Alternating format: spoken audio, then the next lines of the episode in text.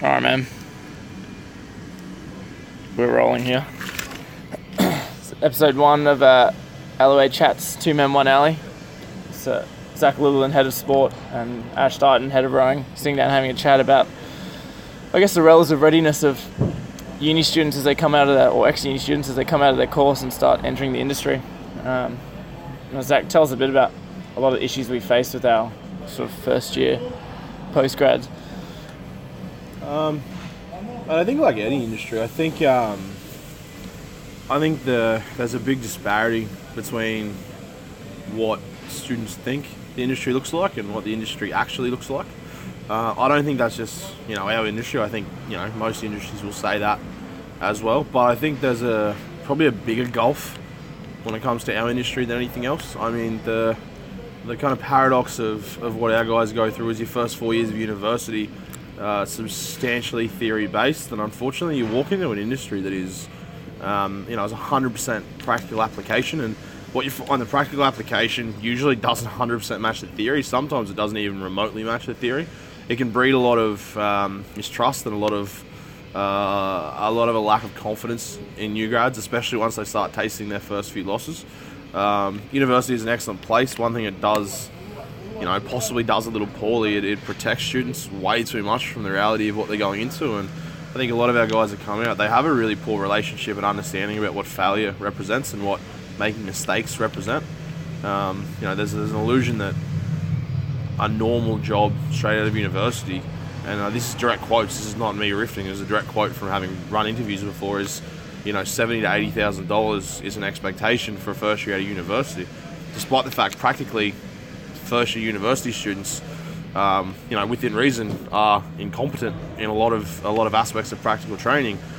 But there's the concept, there's the perception, should I say, sorry, that the, the university degree itself is worth seventy to eighty thousand. You know, when you get in the real world and that's your thought process, it's you know the exact opposite, and it can be really hard to really hard to take, mate. It's hard to understand sometimes for university students.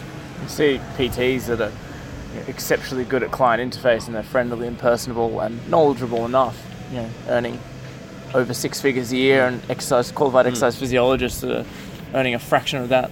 Um, why is it? I guess it's you know, is it a culpability thing for the university? I mean, why is it that they're coming out like this? If, if it's a you know readily accepted thing that there's that disparity or that disconnect between what they come out equipped with and what they need to be equipped with, why isn't this being addressed with the universities? It's my immediate thought.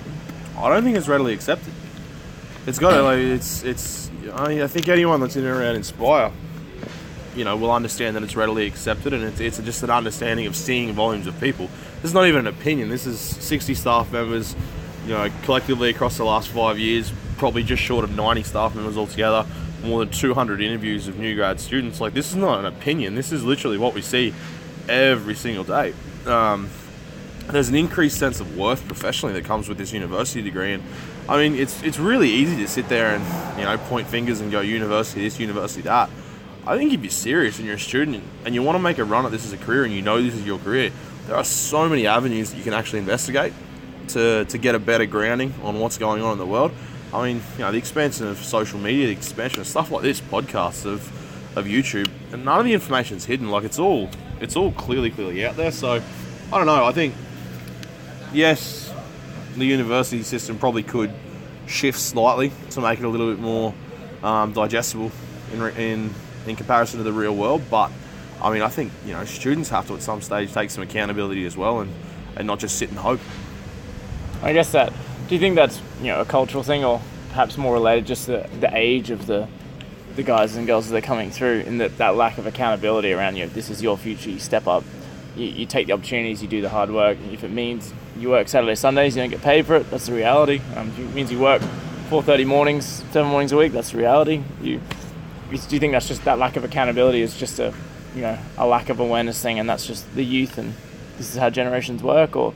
Nah, I don't believe in all that generation-wide bullshit on a on a, on a complete scale. Yes, there's probably examples, of but I mean, there's examples from generation to generation where where habits change around the clock. But I don't I don't think that I don't think that a large variety of Gen Y are, are lazy. I think they're just misguided. Um, you know, should, should, they work a little bit harder to, to get the information? Absolutely, but I, I, just don't think they have a really good guide. I mean, you look at other industries. If I'm a, if I'm a law student and I go into my first year my legal profession, I know exactly what I'm in for. You know, I don't necessarily know exactly what I'm in for professionally in the real world, but I have a, a slightly clearer vision of where I want to end up. And I mean, with exercise, with sports science, the reality of it, no one goes into this first year. I, I honestly don't care what anyone says. I've never met anyone that goes in and goes, oh, I want to be an exercise physiologist. They go in because they like PE. That's literally it. They like sport. They like PE. You ask kids at the first interface why, why you pick the course because I like sport. That's about it. So if, if you've got four years worth of theoretical understanding, you're being you're comparing yourself to everybody who who operates in the university sphere. That once they get jobs, they graduate, they get salaries, they start their career. You're comparing yourself to those people and expecting the same result, but you're just not set up contextually the same way. And I, I think that's that's a really big part of the the issue that we, we, we seem to see. You brought up law graduates there, and the, the statistic I think it was for 20, 2015 or 2016. I saw that you know there were roughly hundred sort of legal graduate openings in terms of jobs um, across the year, and there are sort of you know, ten times that number of actual mm. legal graduates. Is there, and that's a real issue for the law, is there is a huge oversupply of, of mm. educated uh, people. Is there something similar? Do you know anything you know, about the numbers in respect to you know, ex-phys, ex-science? Like, is, is there a, a surplus of qualified people coming into the industry, or is there you know a deficit, or you know, is it, is work hard to find in that respect, or is it just a, a tough gig when you start? Work is hard to find if you if you let your ego get in the way, and work is hard to find if you think your degree makes you better than you actually are, or if you think your degree means you're past a certain point in what you should have to do from a career aspect. Um, like, you want to be serious if you're an exercise-based professional, whether you're ex-phys, whether you're sports science. There's fucking 3,000 gyms everywhere, every day, with people who need help, people who are injured, people who don't know how to move correctly, or people who don't know how to achieve their goals. 90% of university graduates have this warped perception that they're too good for gyms. That's the problem right there. Like, of course, there's no ex-phys jobs. Ex-phys jobs are bullshit. There's no, there is no ex-phys job. There's no ex-phys job and PT job. There's ex-phys job that serve EPC, that serve DVAs. But I mean, from our experience, two years into that degree, everyone's knocking on our door, going, "This is boring. What can I do next?" And what can you do next? You can go back to square one and learn how to actually get results with people who are paying for your service. Learn how to get results for people who are financially and emotionally invested in your service. If you can't get those results, I mean, who are you to sit there and say that you're too good for any situation? I, there's definitely jobs available to people. There's just a lot of things that people think they're too good to do, which is a significant reason why not many people get jobs outside the industry, or if they do, they're gone within 12 months. I guess it's that attitude that if you're prepared to you know, accept the small jobs that other people might see, um, you know, as, as worthless or beneath them, but you've got a lot of humility and you do an excellent job, then those small victories and those small disciplines and that small attention to detail creates a very big impression long term and creates big success long term. And it sort of will build naturally on itself.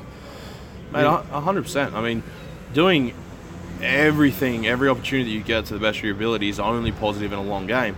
Problem is most people don't know how to work long game, or they don't think long game if for the first two years, like I'll use myself an example, if for the first two years of your career, you need to work across three different places, hold a part time job outside the industry just to make ends meet, to give you the opportunity to develop yourself into something that is, is worthy enough that the general public sees as something that is valuable to their health, then that's what you do.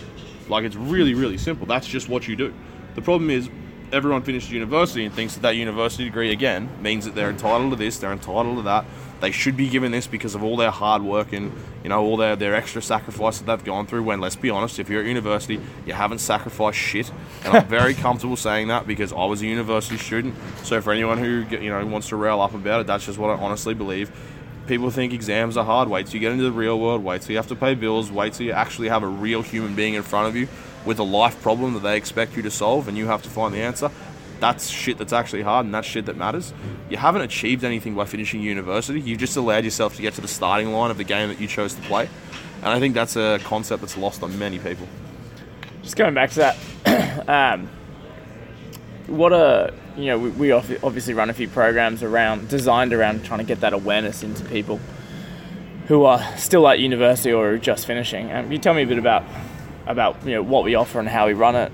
Yeah, mate. Look, to be honest, we, we are an open goddamn book. If you want to see what happens down in Inspire, just walk through the door. You know, give me an email and ask, and invariably you'll get the you get the opportunity to come down and experience what it's like at you know, our headquarters down at West End. We run a 12 week internship program designed to accompany university, which is two hours a week of contact time, face to face, plus mentoring hours associated with, plus shadowing for as much as you want. Um, you know, we use that 12 weeks to try to give people the most realistic understanding of what they're what they're about to walk into. Um, you know, if I knew now what I knew a year before I finished university, I don't know what difference it makes. Maybe it doesn't make any difference, but I mean, the point is it gives people, you know, all the cards um, to make a decision on what they want to do with their next hand. Um, you know, we just finished our first block. I am just literally blown away um, by how our guys finished week 12 with the last internship. The, the level of program and understanding was literally that of what I'd expect someone who's a year out of a year in the industry, should I say, sorry, to be capable of producing. So um, we're gonna we're gonna make sure we have development pathways for every single one of those guys as they finish university to make sure when they finish, whether they finish with us or whether they finish with someone else, they're, they're going to be in the best possible position to succeed. Um, if we can help raise the standard of the industry that way, happy days. And uh, we might not go for too much longer, but in terms of uh, sports development, we were talking a lot about pathways to you know, working as an ex science and an ex phys, working in gyms, working with people, you know, working with general populations, and making those small victories to of turn it into larger ones later on. How does that work if you're wanting to go into professional sports, professional sports development? Um, do you still follow the same pathway? Is it something that you, know, you just do the hard yards generally for a year or two years or three years or five years or however long it takes, and then you specialize once you've got a bit of breathing space, or can you sort of move along those more specialized development paths straight away? Oh, I mean, I think if you're going professional sport, get your headspace in the into the realm of thinking in decades, and this is from my experience talking to guys. You think in decades, you don't think in years. You know, professional sport is such a, a such a narrow market. You have to be the best person when the job becomes available. You know, and the the best thing you can do is coach and coach on absolute fucking volume. Get used to seeing different bodies move. Get used to seeing different structures operate. Volunteer times out at lower level teams so you can get an idea of what sports actually looks like. You know, so what you know, get an understanding of practically what sub elite sport looks like as well. Um, our, our biggest challenge with our master's students, especially from sports science that come through, the stuff they learn is absolutely amazing. The stuff they learn is designed for high level athletes, and unless you can coach exceptionally well, there's no business putting a general population person through some of the high end strength and conditioning programs.